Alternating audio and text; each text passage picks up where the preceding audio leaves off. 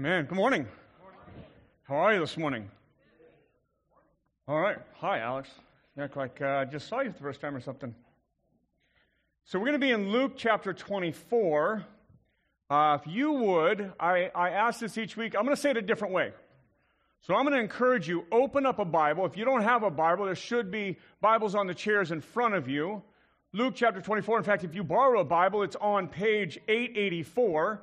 It's got the same numbers as my Bible, so there, there's, the, there's the cheat. You can get there quickly. Uh, I'm going to encourage you, and to start saying this over and over again. When, when, re, when we read Scripture, you should be in Scripture. You should be reading along with me. And then I'm going to encourage you to begin taking notes, especially over this summer, as we lean into some things. Uh, well, everything we do on Sundays, obviously, we're leaning into God's Word. But we're going we're gonna approach some books that many of you have never even opened before. Much like Revelation, the minor prophets are not often read or often taught on, with a couple exceptions. Uh, but we're going to lean into them. We're going to do it with a, a very biblical reason, but sometimes not always a common reason. I see you guys. Pastor John is going to, uh, I was forgot to take the kids with him, so I'm getting the big flag. So if your kids are with you, we encourage them to stay. We think that kids learning alongside their parents is better. Uh, but if you want to go to a classroom, you're also free to go to a classroom. I think uh, we've been communicating to the families. I think we're going to take a break over the summer on that. So this may be our, this might even be our last class. Uh, but we love our kids. We love our kids learning with our families. And so there they go. All right. Where were we? All right. So what we want to do is we want to approach, let me say this kind of oddly. We want to approach the minor prophets the way Jesus approached them, right? Maybe we don't think about that. But I hope that we can do that today. And so I'm going to encourage you not just to bring a Bible, uh, and, and if your Bible is digital, that's okay, as long as you're not getting other distractions, right? A paper Bible is not going to tell you that someone just messaged you on Instagram, right?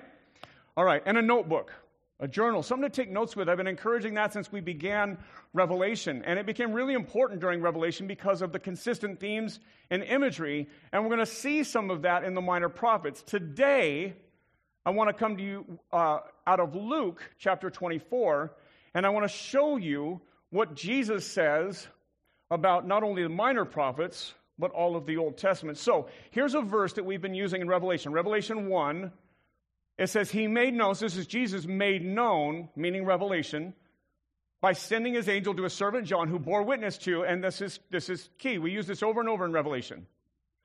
Who bore witness to the Word of God, in this context, probably Old Testament meaning, right? To the testimony of Jesus, at minimum, the teachings of Jesus in the Gospels, probably the entire New Testament is in view here, and even to all that he saw, the visions John had. So, the, so Jesus gave the book of Revelation to John and the key to understanding it. The Old Testament, probably the New Testament, at minimum, Jesus' teachings in the Gospels. You have to partner those with the visions to understand the book. You with me? The point being that Christianity needs the Old Testament, right? That there's the first two thirds of our Bible that don't often get taught in many churches. And Jesus says they're necessary, not just for revelation, but they're necessary. So here's our main idea for the, the Old Testament Jesus teaches that the law, prophets, and wisdom literature are all about Him. So the first two thirds of our Bible is necessary to understand Jesus and salvation. The first two thirds of the Bible, the part that you read probably less of, Jesus says are necessary for us. And so, starting next Sunday on Father's Day, not only are we doing cornhole, right? We're also gathering for worship. Maybe we should make that primary, right? But we're going to start a new series through the 12 minor prophets, the last 12 books of the Bible in your Bible, right? They're not often taught, they're not often read, they can be oftentimes confusing. And what we're going to say is that Jesus says they all point to Him, right?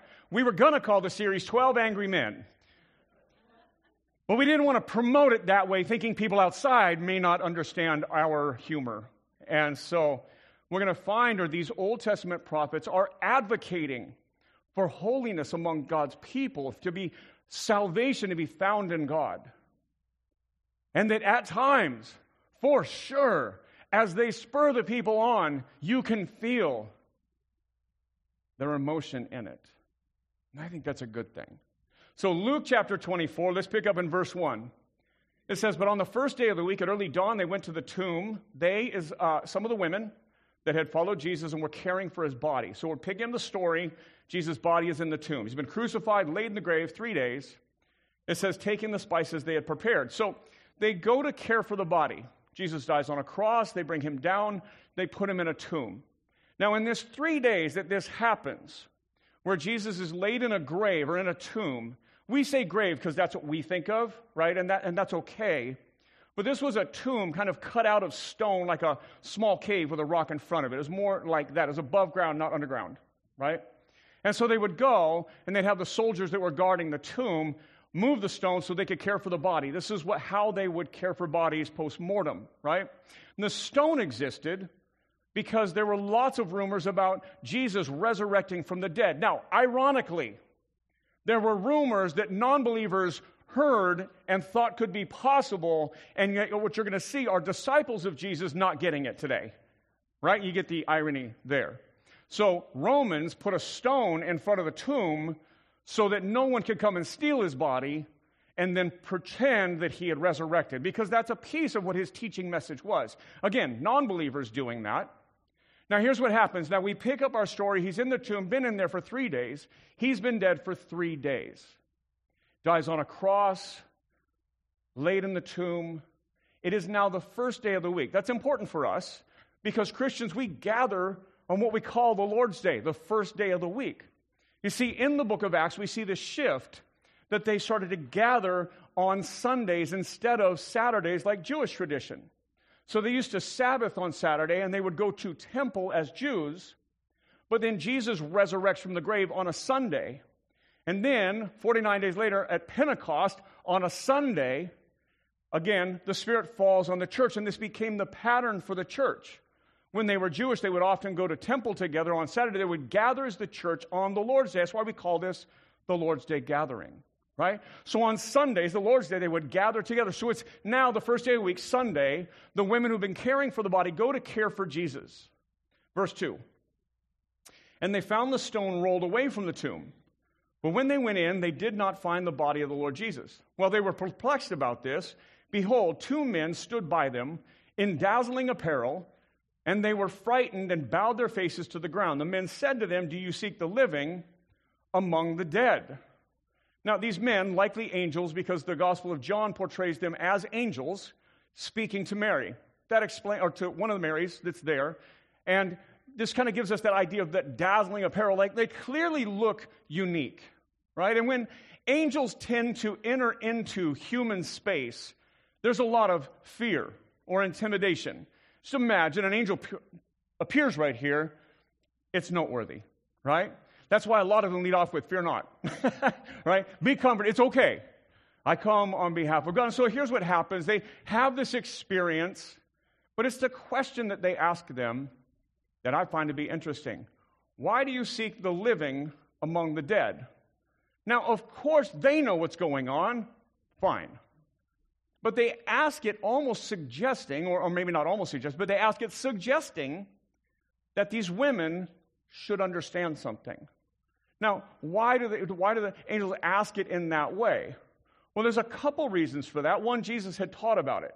He had taught about it so much so that Roman authorities and Jewish authorities knew he had taught about it and wanted to prevent it or prevent a hoax about it, right?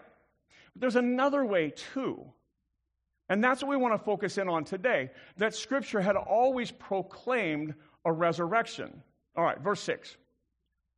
He is not here, so they continue. He is not here, but has risen.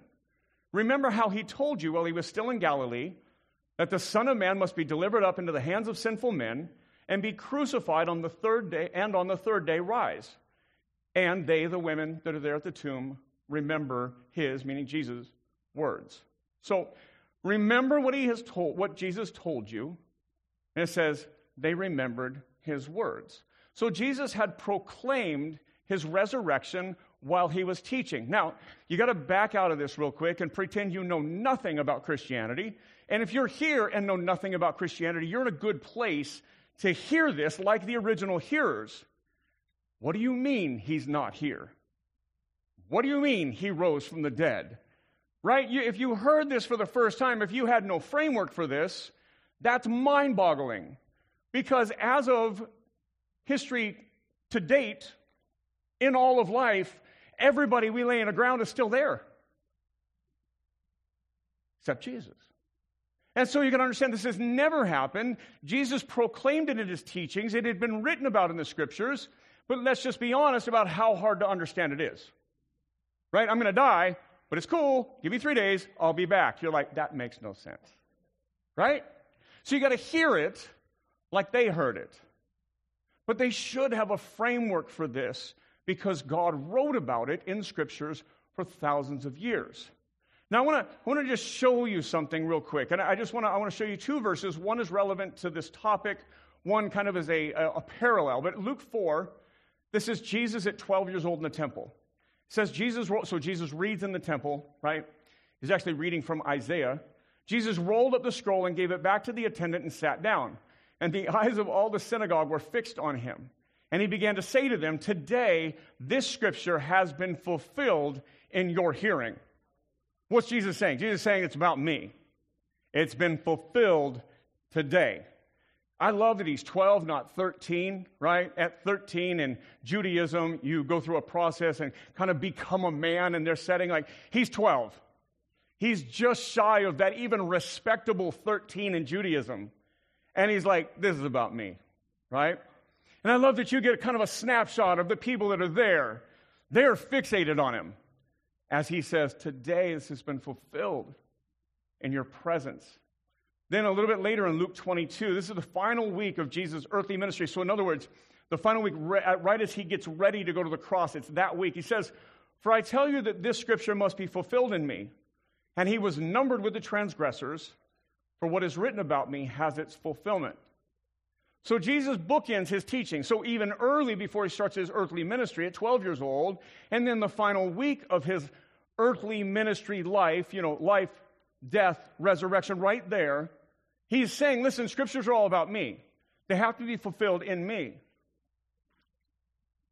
Verse 9, back in Luke 24. And returning to the tomb, returning from the tomb, excuse me, they told all these things to the eleven and to all the rest. Now, Here's the, here's the audience. The 11 are the 12 disciples minus Judas who betrayed him, right?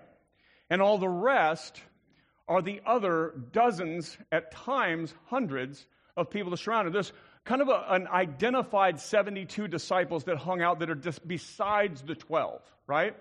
And so we're going to see some of them today, but there's a broader category of disciples. Disciple means student. These 11 are what we then start to see called apostles. An apostle means one who is sent. So they're given the message of Jesus and then sent to share it. And that doesn't mean that all disciples aren't sent to share that message. It means that they are given a unique authority to establish that message in what we would just say is the church, in the church in the first century. And so the women go back to share this narrative, share this story, share what happened to them, and share that, and they share it with the 11 and with some of the other disciples that are there. Verse 10 Now it was Mary Magdalene and Joanna and Mary, the mother of James, and the other women who told these things to the apostles. But these words seemed to them an idle tale, and they did not believe them. So you can imagine, right? You're hearing this like we went to the tomb where Jesus is buried, and angels told us he's alive again. Okay. You say, Praise God. They're saying, huh? Right? You know that little dog that kind of, huh? You know, like that, you know, like, I don't, under, that's what they're doing. This sounds like an idle tale. This sounds like gossip. This sounds like something you'd read about on Twitter. This doesn't sound right. That's what they're saying, right? Now, again, I want to zoom out. They should have a framework for this. Not only has Jesus been telling them this, we just read those words a chapter prior, but it's also been told for thousands of years in Scripture. Right? So they should have a framework, but they're not real equipped with their Old Testament Bible, right? And they, hear, they have the teachings of Jesus, but let's give them, let, one, let's say they should know, but let's give them a break because we're talking about dying and coming back to life. That's new, right? new is an understatement, right? So there's not enough proof for them to believe yet.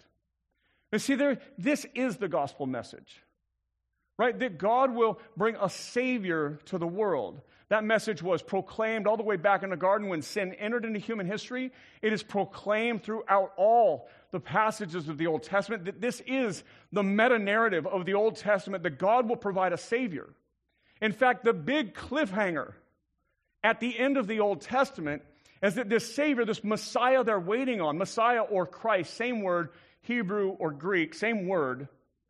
Messiah is the Hebrew word, Christ is the Greek word means the anointed one or the promise of God. Well, at the end of what we would call the Old Testament, it was we get to the end of the minor prophets, roughly 400 years before Jesus is incarnate or born in human flesh, there's no Savior. That's kind of the big cliffhanger of the Old Testament is like, where's the promised one we've been waiting for? And there's this other one is like, are the people of God in the Old Testament going to even survive? Because they keep abandoning God. 400 years of silence goes by as promised in one of the minor prophets. We'll get there over the summer. These years of silence go through, and then Jesus, right? We pick up the New Testament with the fulfillment of the biggest cliffhanger in all of the Old Testament. And then Jesus begins to teach on who he is from Scripture and then give more understanding to them. So they should know. The gospel message is that Savior will come and that Savior must die. That's what we just read in Luke 23. Right? That's the passage that Alex read earlier in Isaiah 52 and 53.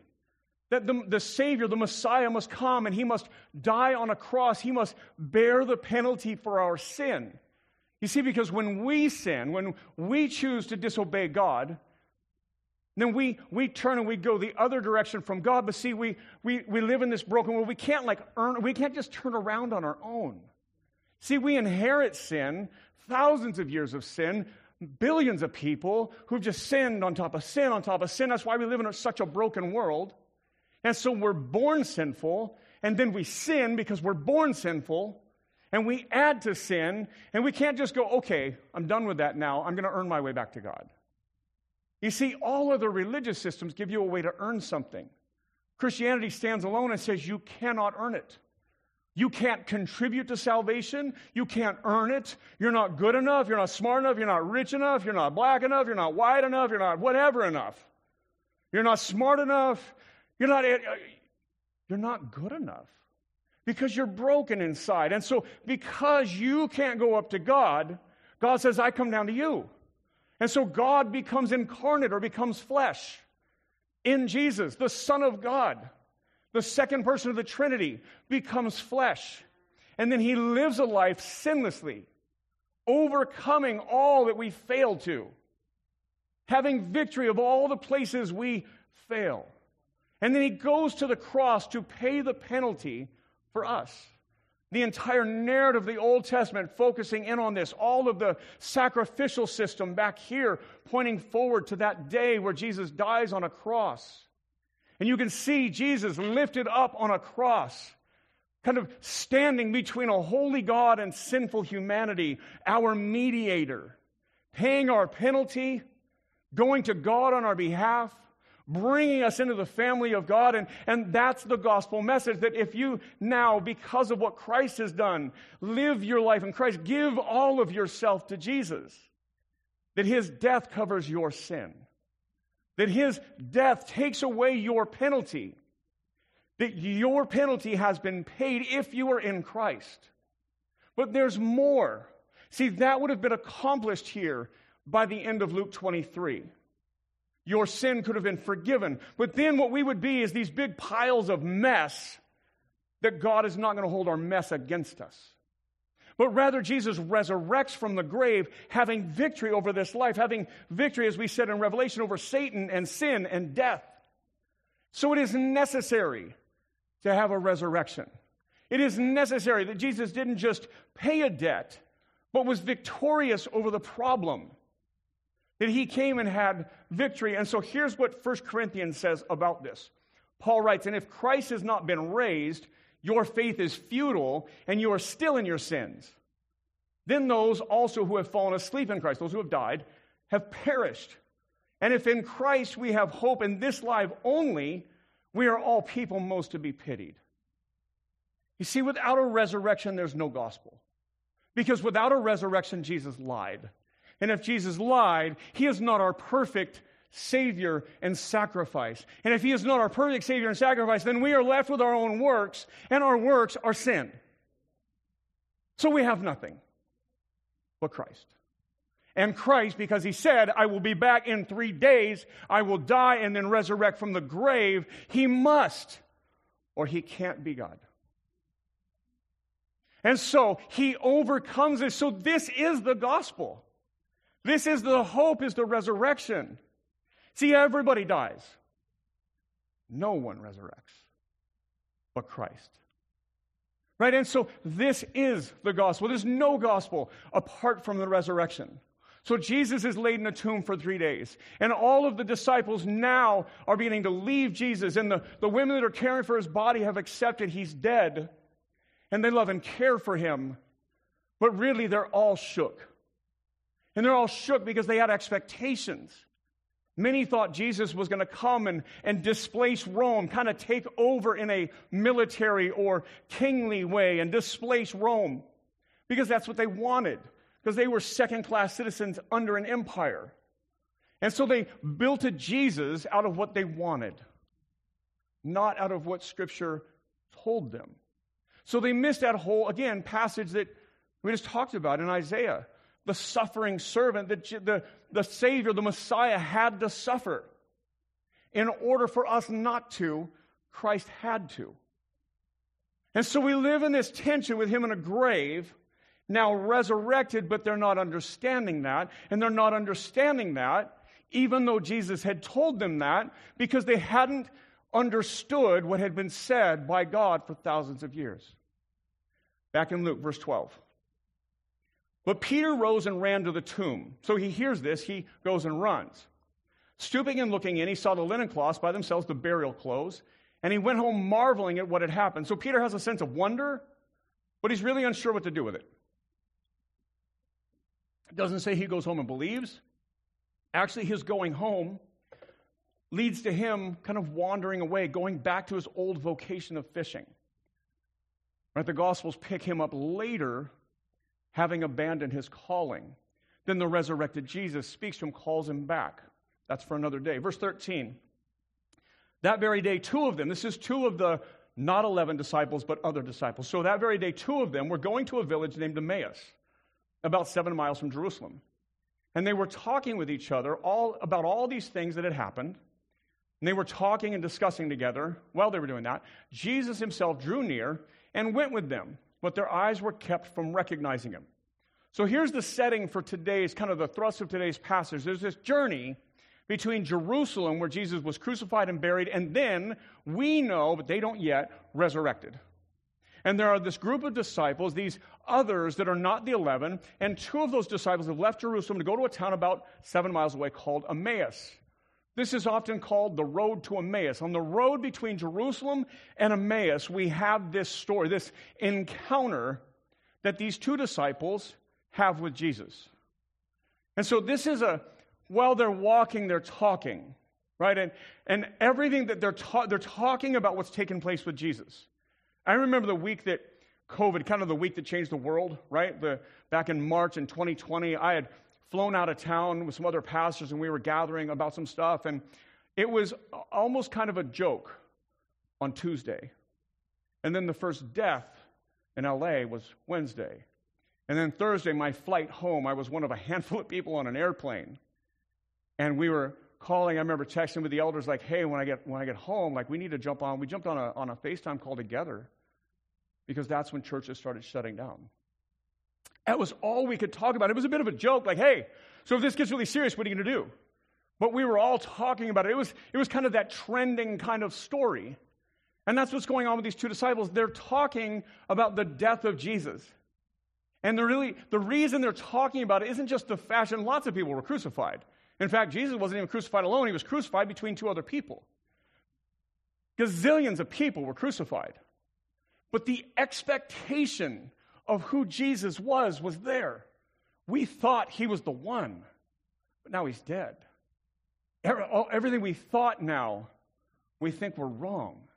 And so that's where they're, so they continue to talk. It's three days later, and this is all they can talk about. And Jesus kind of subtly, kind of low key draws up to them, is talking with them. They don't even know it's him, and they're having this conversation. Verse 17, and he said to them, What is this conversation that you're holding with each other as you walk?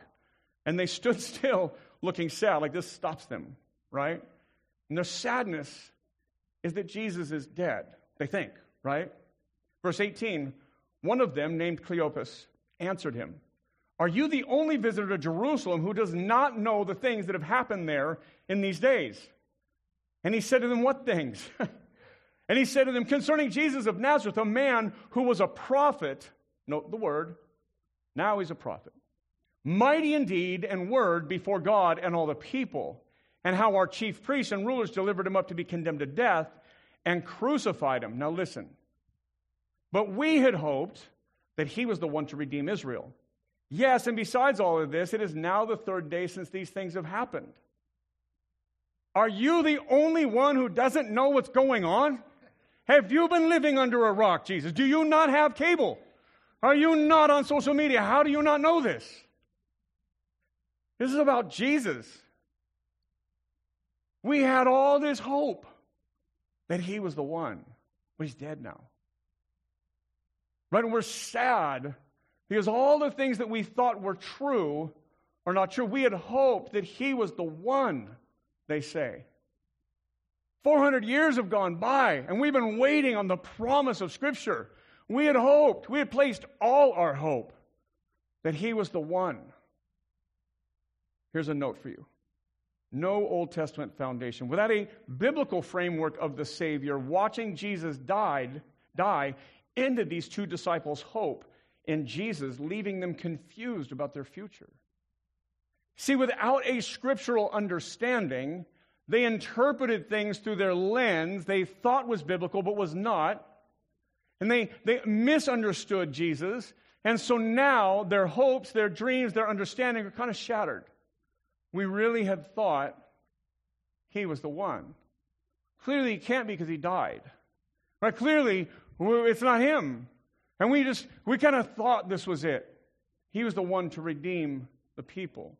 Verse 22.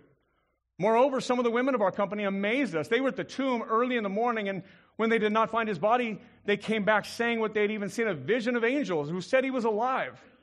Some of those who were with us went out to the tomb and found it just as the women had said, but him they did not see. Right? There's some proof, but not enough proof. There's not enough proof because they don't understand. Verse 25, and he said to them, now Jesus speaks, O foolish ones, and slow of heart to believe, listen, all that the prophets have spoken. Wait a minute. What did Jesus say? You didn't understand what I told you? No, wait, wait. No, he says this O foolish ones, right? Slow of heart, right?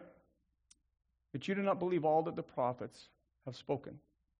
He said, Listen, this has been written about for a long time. How are you not understanding what this is about? Jesus now points back to the prophecy. All the prophets ended 400 years before Jesus was born. In fact, one of the prophecies that is fulfilled is that there will be 400 years of silence and that the next prophet to break the silence will point to the Messiah. That's John the Baptist who points to Jesus. Right? And so this 400 years of silence has gone by. They see John. John points to Jesus. They place all their hope in Jesus. But then Jesus dies, and they're like, how can this be? Like all our hopes are laid in a tomb. Now even the body's missing, and there's some stories. That can't be. And Jesus How do you not know this yet? And he doesn't even rely on his teaching. How do you not understand all that the scriptures have taught? all that the scriptures said about him. See, here's what we've got today. We have the same version. Not only do Christians, modern day Christians, American Christians at least, not only are we, do we have all kinds of resources, right? Digital Bibles, paper Bibles, multiple translations, translations in all languages. If you were born and your first language was Tagalog or, or Spanish or something else, we have translations, right? We have everything we need, and yet we are some of the most biblically illiterate Christians in history, especially since the Enlightenment. And, and here they are, kind of in the same boat. They have got all the scriptures of God that point to Jesus, but they're unfamiliar with them. And so their expectations and their understandings are wrong. Their conclusions are wrong. Their beliefs are wrong. They believed in Jesus, which was right, but their understanding of who Jesus is was wrong. And so when he dies, they're shook.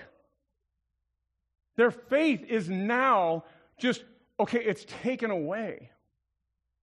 That was one of the things we saw with, with COVID when, when you took away some of the Sunday gathering, or you kind of diminished what kind of connectivity people could have, especially around the church. We saw a shake in people's faith, right? An unhealthy disturbance in people's faith. And we saw people then leave and turn to politics because that was still ever present. But because we don't understand, like we just spent the last few months in Revelation, understanding that there will be persecution, right? There will be suffering. Even if it's not targeted at you, there will be hard seasons of life that the call is to endure. The call is to be a light to the world around you, to be strength in a broken world. Well, we shook all that up. And so people turned to something else.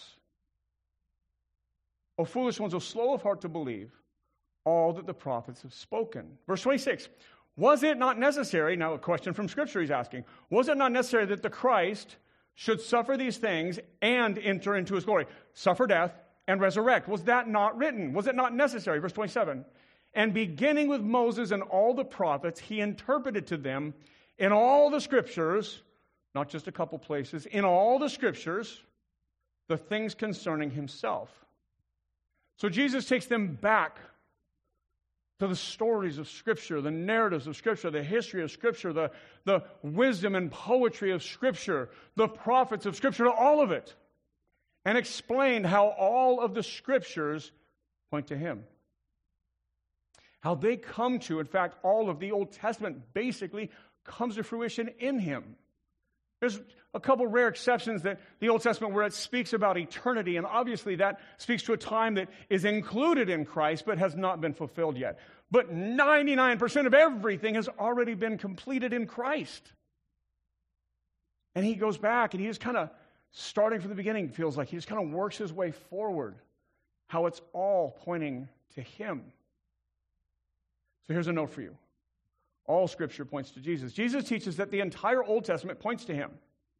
To reject or to ignore this is to reject or ignore the teaching of Jesus that all scripture, scripture points to Christ. So to ignore the first two thirds of your Bible is to ignore Him. And to reject that or to treat like, oh, the God of the Old Testament is angry, but I like the more Santa Claus version in the New Testament, is to reject Jesus. And, and it's fundamentally just to misunderstand, I would say, the Old Testament.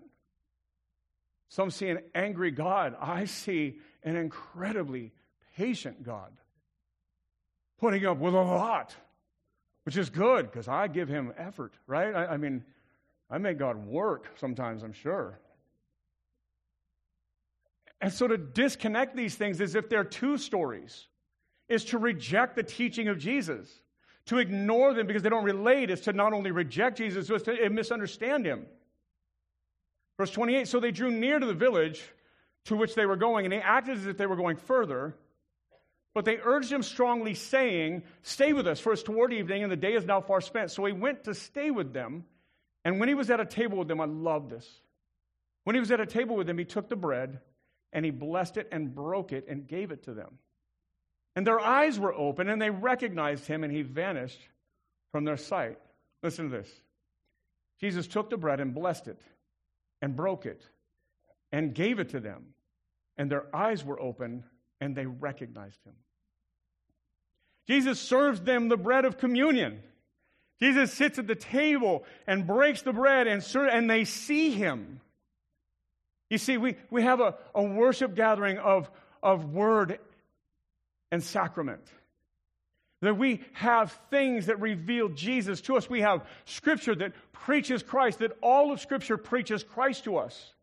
And then we have Christ made visible in the sacrament of communion.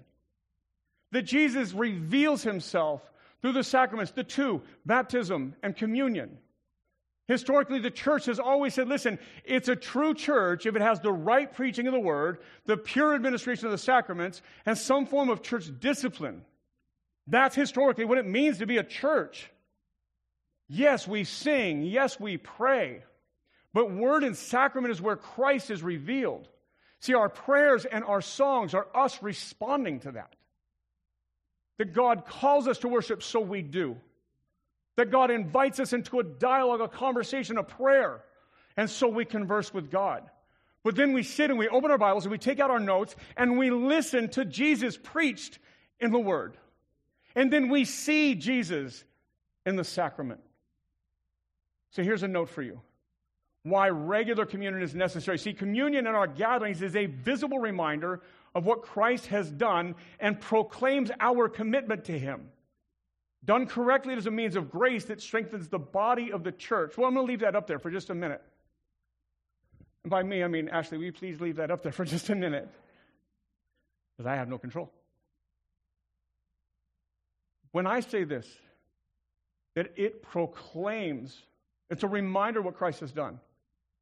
And it proclaims our commitment to Him. That's why we, the term that we use in church, or theologians use, or, or uh, pastors use, it kind of fence the table, is we, we say who this is for and who it's not for. We say this table, this sacrament, communion, are for those who are walking with Christ.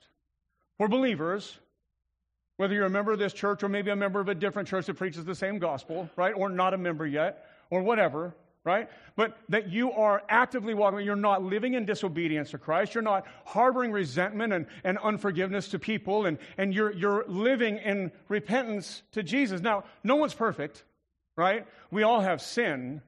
But are we actively ignoring Jesus? And, and 1 Corinthians 11 expands on this and it says these words. I'm not going to expand on them, but I am going to say this. It says, when they're doing it wrong, it says, no wonder some of you have gotten sick and even died because of how you're doing communion. Now, nowhere else in Scripture does it say that, but it says it there. So I won't take it any farther than the fact that the Apostle Paul gives a weight to doing communion appropriately.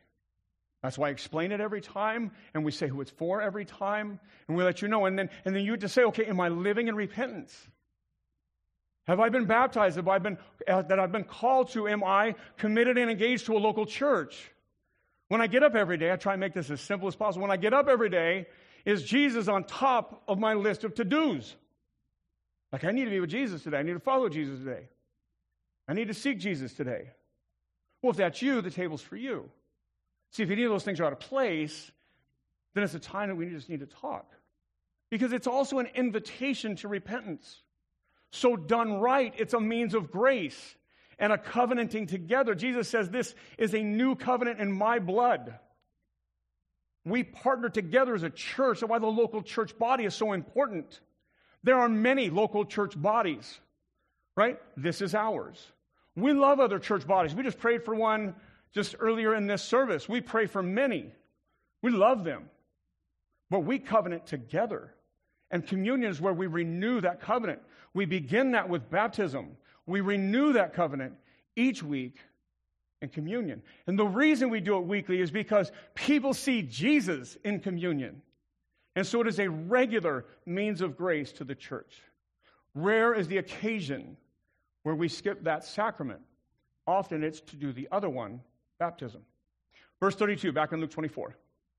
They said to each other, Did not our hearts burn with us while he talked with us on the road, while he opened to us the scriptures? Like we had a feeling as we were talking about scripture pointing to the Savior, we had something stirring in us. Then when he broke the bread, we're like, I get it.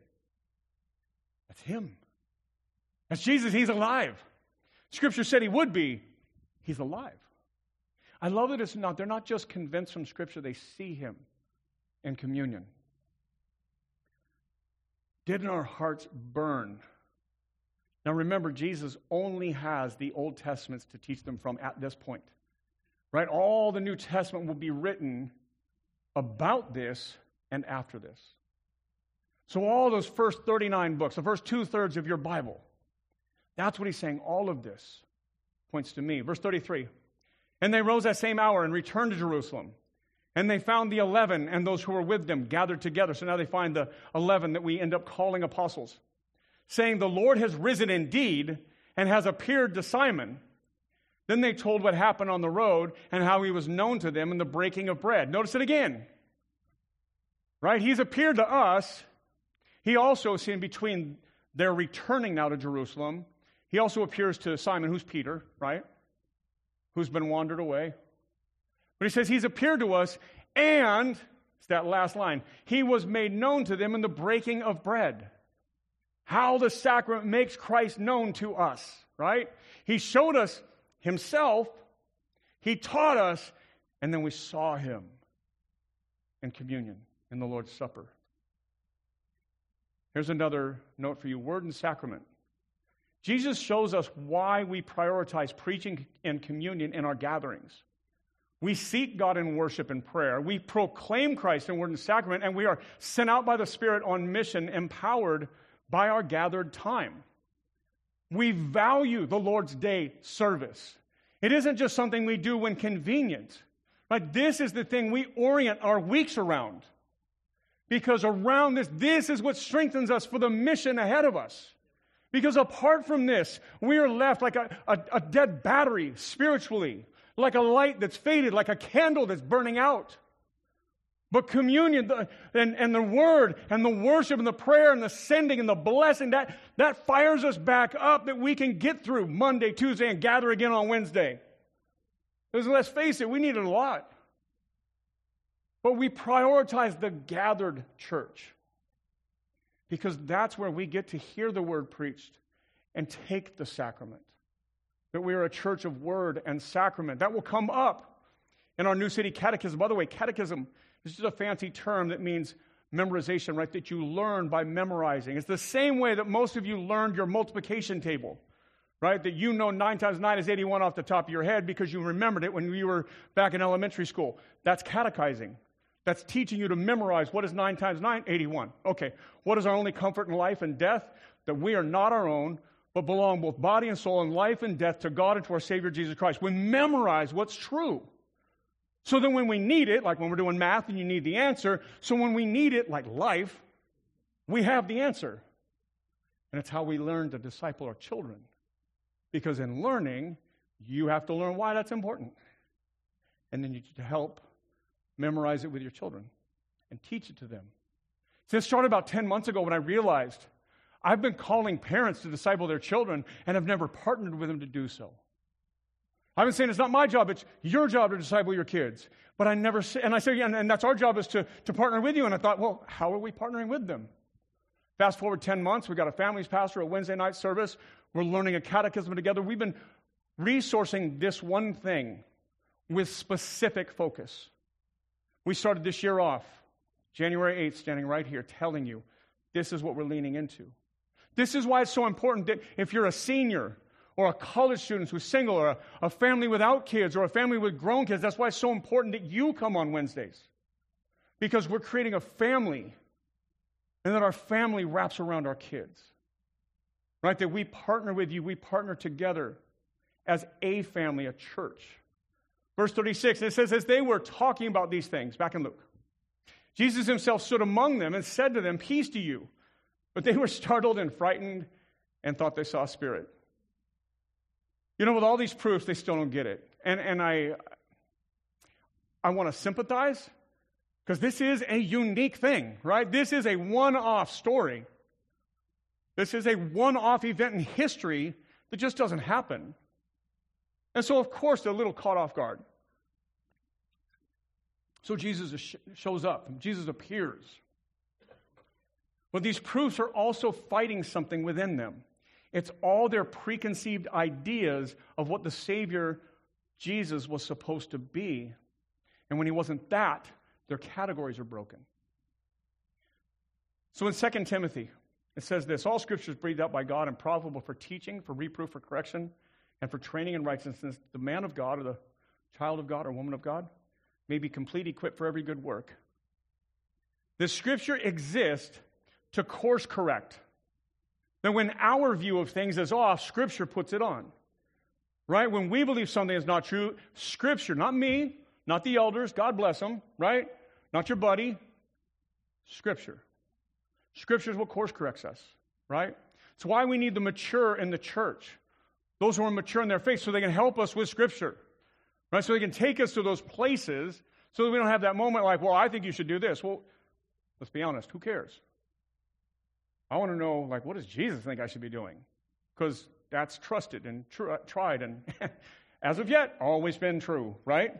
Much as I've tried the opposite direction, so far, Jesus has always been right. So all scripture corrects, we'll put a note on the screen. Our wrong desires and beliefs shape our view of Jesus, making Jesus into what we want rather than what we need. Now that'll preach. I like that. I wrote it and I still like it. Making Jesus into what we want rather than what we need. Having only part of the message, meaning having a New Testament understanding, leaves us uninformed or wrongly informed.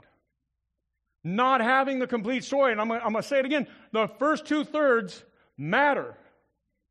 That's all Jesus had, and that was enough for him to preach his death and resurrection, his life, his meaning, his purpose, the gospel, the kingdom, because it's there. Verse 38.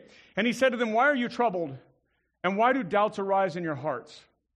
See my hands and my feet, that it is I myself. Touch me and see. For a spirit does not have flesh and bones, as you see that I have. And when he had said this, he showed them his hands and feet. And while they still disbelieved for joy, were marveling. I don't even understand that phrase. Disbelieve for joy, we're marveling. I don't even know. I think they're learning and not getting it and are hopeful and still curious, right? I think it's a collection of things there. He says to him, Do you have anything to eat? I love that. Well, probably why I'm fat. They gave him a piece of broiled fish and he took it and ate before them. He shows them I'm human, I'm alive. I'm not just this dead version of me, kind of appear, I'm alive alive eternally. See, we miss this. We, we think Jesus, okay, Jesus rose from the dead back here. No, he's alive today. Yes, ascended. Yes, glorified. Yes, seated on the throne. Yes, the lamb who has been slain, looking has been slain, right? The, the root of David, the line of Judah, all those things that we saw. The rider on the white horse coming to conquer and conquering. All. But he's alive. And that's what matters in this. And so they give him food. He eats. Verse 44 And he said to them, These are my words that I spoke to you while I was still with you. That everything, listen, everything written about me in the law of Moses and the prophets and the Psalms must be fulfilled. He gives the three major categories law, prophets, and wisdom, or Psalms, right? He gives the three, all, all of this points to me. So here's a note that's going to lead into our series starting next week on Father's Day, the minor prophets. In our summer series, we want to keep in focus that Jesus teaches that all the scriptures point to him. The minor prophets point us to Jesus. The minor prophets points us to Jesus. Right? These 12 books are going to talk to Israel and Judah, at one point Nineveh and the Edomites. It's going to talk to these people groups, some of them we never even heard of, in places that aren't named the same things anymore, in cultures that are fundamentally different. They point to Jesus. They proclaim Christ to come. They teach us about Jesus. Some written almost 3,000 years ago, some about 2,400 years ago, all pointing to Christ. Verse 45 When he opened their minds to understand the scriptures, again, to understand the Old Testament, verse 46, and he said to them, Thus it is written that the Christ should suffer and on the third day rise from the dead, and that repentance for the forgiveness of sins should be proclaimed in his name to all nations, beginning from Jerusalem. What does he do? He opens their minds to understand the scriptures. He doesn't need to add to it. He just says, listen, here's what it says, here's what it means. We've always had this message. Yes, his teachings in the gospel and his life, his ministry will be canonized in, in the first four books of the New Testament, and then those he sends out, including Paul, who will come along in Acts 9 kind of fulfilling that 12th apostle. They will go out and gospelize the first century. They will evangelize the modern world and plant and establish churches. And yes, they will write letters that we have calling our New Testament, but a smaller segment than the Old Testament. If we ignore this, we're ignoring Jesus. And if we miss this, we've missed a part of the message. And the modern day church likes to stay over here. But we have the entire thing, and Jesus exclusively used the Old Testament to point to him and revealed how they all point to him. I love how it says, Thus it is written that Christ should suffer and on the third day rise from the dead. So the Old Testament says this, he says, right? And that repentance for the forgiveness of sins should be proclaimed in his name. See, if you're here today and you heard that caution, that warning about the sacrament of communion, if you're here and you're not living as Jesus has called you to live and you know you're not doing it, and you hear that, here's what you need to hear that repentance and forgiveness come in Christ. Right? That you can be repentant, that you can be forgiven. The ball is in your court. Right? Jesus has done everything necessary for your salvation that you must repent and walk in, that you must be baptized, that you must be a part of a local church. There's no faithful Christianity apart from a commitment to a local church, and not how it's built. You can't live faithfully in Christ apart from a body you're committed to. Because it takes all of us to knock all the rough edges off and to gather to worship corporately, to gather to do communion. There's no communion, it's built in the Word. There's no communion apart from a local church gathering. It's about communing together. That you are baptized into a local church upon repentance of sin. You're old enough to hear that message and, and you're repentant of sin and you you say you profess to be walking with Christ, then, then baptism should be your first step of repentance. You should walk in that. You should become a part of a church, that you get to take the sacrament, a means of grace, of strength, but it, it, it requires not just belief, but repentance. And that pr- repentance is provided in Christ in the forgiveness of sin. And that that has always been the message. That Jesus comes and fulfills the message, and then we get a bunch of authors that expand on the message. And for the most part, teach us how life in Christ transforms us that we can no longer be what we once were, but now what Christ has made us. That we have been given new life. That we are new in Christ. And so, for you, if you are here and you would consider yourself a mature Christian, this has nothing to do with your age. However, if you've been walking with Jesus for decades, this should be true of you. But for those of, that we would call the mature in faith, if, if you can take the Old Testament, the first 39 books of the Bible, from Moses all the way through to Malachi, from Genesis to Malachi. If you can, if you can take and open those up and you can see Jesus in the passage without doing damage to the text, it's a big if, right? If you can make that, that straight line to Jesus in the text without doing damage to it, we'll call that mature, at least in understanding. Then what we need is you to wrap around those who are less mature, those who don't have that understanding. Now, what's critical is maturity of understanding must, must be met with maturity of life so that we don't disqualify our own message. And for the immature of faith, for those who are, and when I say immature, it sounds like a, a put down, but it could be new. It could be unlearned yet. For you, being a part of a Bible preaching church is critical. But more importantly, being around Christians who understand and can help you see Jesus in all things. That's what we need. That's why we commit ourselves to a local body. Because in that we can learn and grow and be known. And if you are not yet in Christ or have walked away, repentance and forgiveness come in Him. And today is the day of salvation. Today is the day where you can lay down your sin and confess, I need you, Jesus, more than ever. That I need you to not only just forgive me, but change me repentance and forgiveness are found in Christ. Let's pray. Jesus, we love you.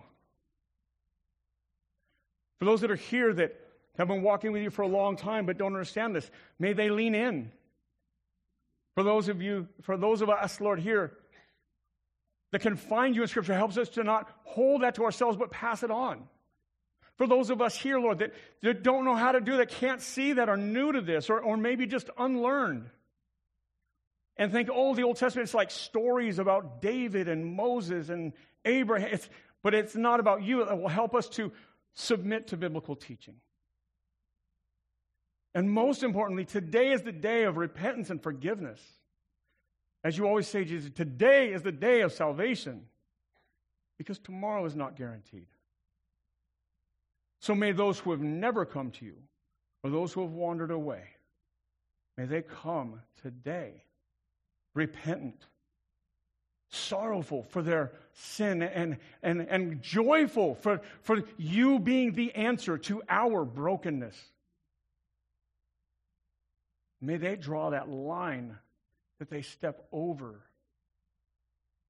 and recognize what you're doing in their lives. Help us, a church, to wrap around them, all of them, young, old, non believer, wandered away, whatever it may be.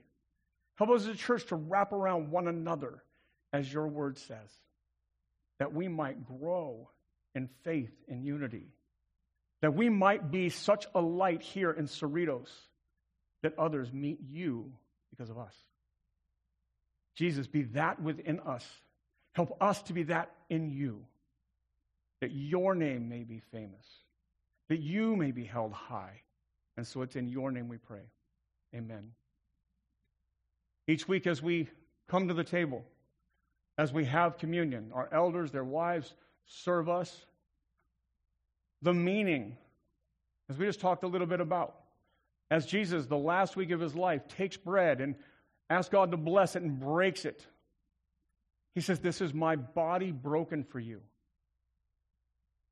And then he says, This cup, this is my, this is a covenant, a promise in my blood for the forgiveness of your sins.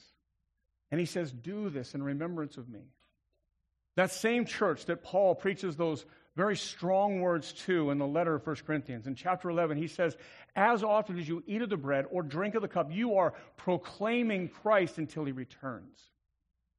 And so we see Jesus made visible in the bread and the cup. And so I'm going to invite you, would you come forward? Pastor John or John and Jana over here, would you come and receive the elements? If that's you, if you're walking with Jesus, if you are living obediently to Jesus and willing to come forward, will you come forward? As you're doing so, will you take those words seriously and say, listen, that we just don't do this, but we do this contemplatively, that we consider our lives as we come to it. No one is perfect. Repentance, not perfection. Repentance is the key. That forgiveness is given. Will you come and then return with the elements and we will take this together as a family? Come.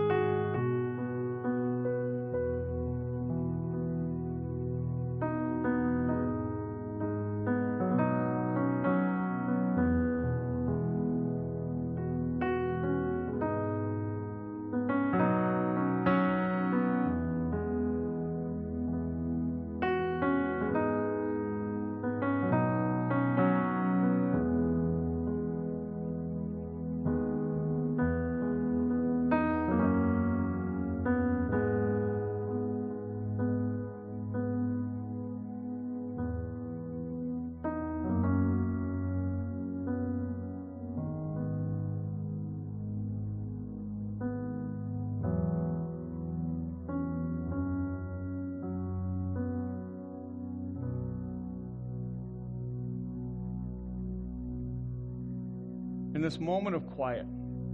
In fact, the very reason we took this outside of it being done during a song is that we would have this moment of reflection. That we would never take this means of grace, this sacrament, or this moment where heaven and earth collide, where we would never do so without considering the moment. That we would have time to reflect, time to repent. Again, we never come perfect. Where is our heart? Are we withholding forgiveness from people? Are we, are we coming with sin that we're not willing to turn over to God? Are we, are we showing up and giving only a portion of ourselves when Jesus give, calls us to give everything? So I'm going to pray and we'll, we'll take this together as a family. Even if you're a, a guest here today or part of another local church, we're a family in Christ. And we need to celebrate Christ together. Let's pray. Jesus, we love you as you came and entered into humanity. A step down is an understatement. That you came and gave yourself, all of yourself for us. You didn't come halfway. You didn't come and live in a palace with wealth. You came all the way. You lived in poverty. You lived this life. You endured temptation and pain and loneliness and, and hunger and, and all that we endure. You, you were betrayed by someone near and dear to you. You then gave your life by taking our penalty on your body and on the cross that we might be able to stand here because of you. You didn't end there, but you, you died. You remained dead. Your body lay in a tomb for three days so that the scriptures could be fulfilled in you, making you God in human flesh. And then in your resurrection, you give us new life, a life we cannot have apart from you, a life indwelled by your Spirit a life with great hope that one day when you make everything right, we are with you. And we're not with you because of anything we did, but because of what you did. And so we're reminded and we see you in communion. So just as you did, you broke the bread and you asked the Father to bless it. And so too, we, Father, ask that you would bless this for us. We don't need it to turn into anything or any kind of mystery. We just need you to bless this that we would understand Christ's brokenness provides wholeness for us in life. Church, take the bread.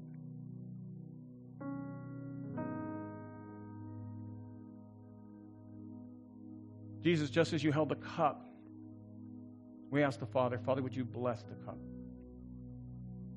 You proclaimed a covenant. The strongest language you could use is a guarantee, a promise to us that is secured by your own blood that our sins, if we are in you, our sins are forgiven. So when we take this cup, we remember that we are not only to be repentant, but made new in you. We are not defined by our worst decisions, our past. We are defined by your victory and resurrection and life. So church, take the cup. And we remember the words that as often as we eat the bread or drink the cup, we proclaim you, Jesus, until you return. So it's in your name we pray. Amen. Church, will you stand together as we get to sing songs again, proclaiming God's goodness? We've heard his word, we've seen him in the sacrament. We share in those prayers and songs together. Will you stand? Will you join us?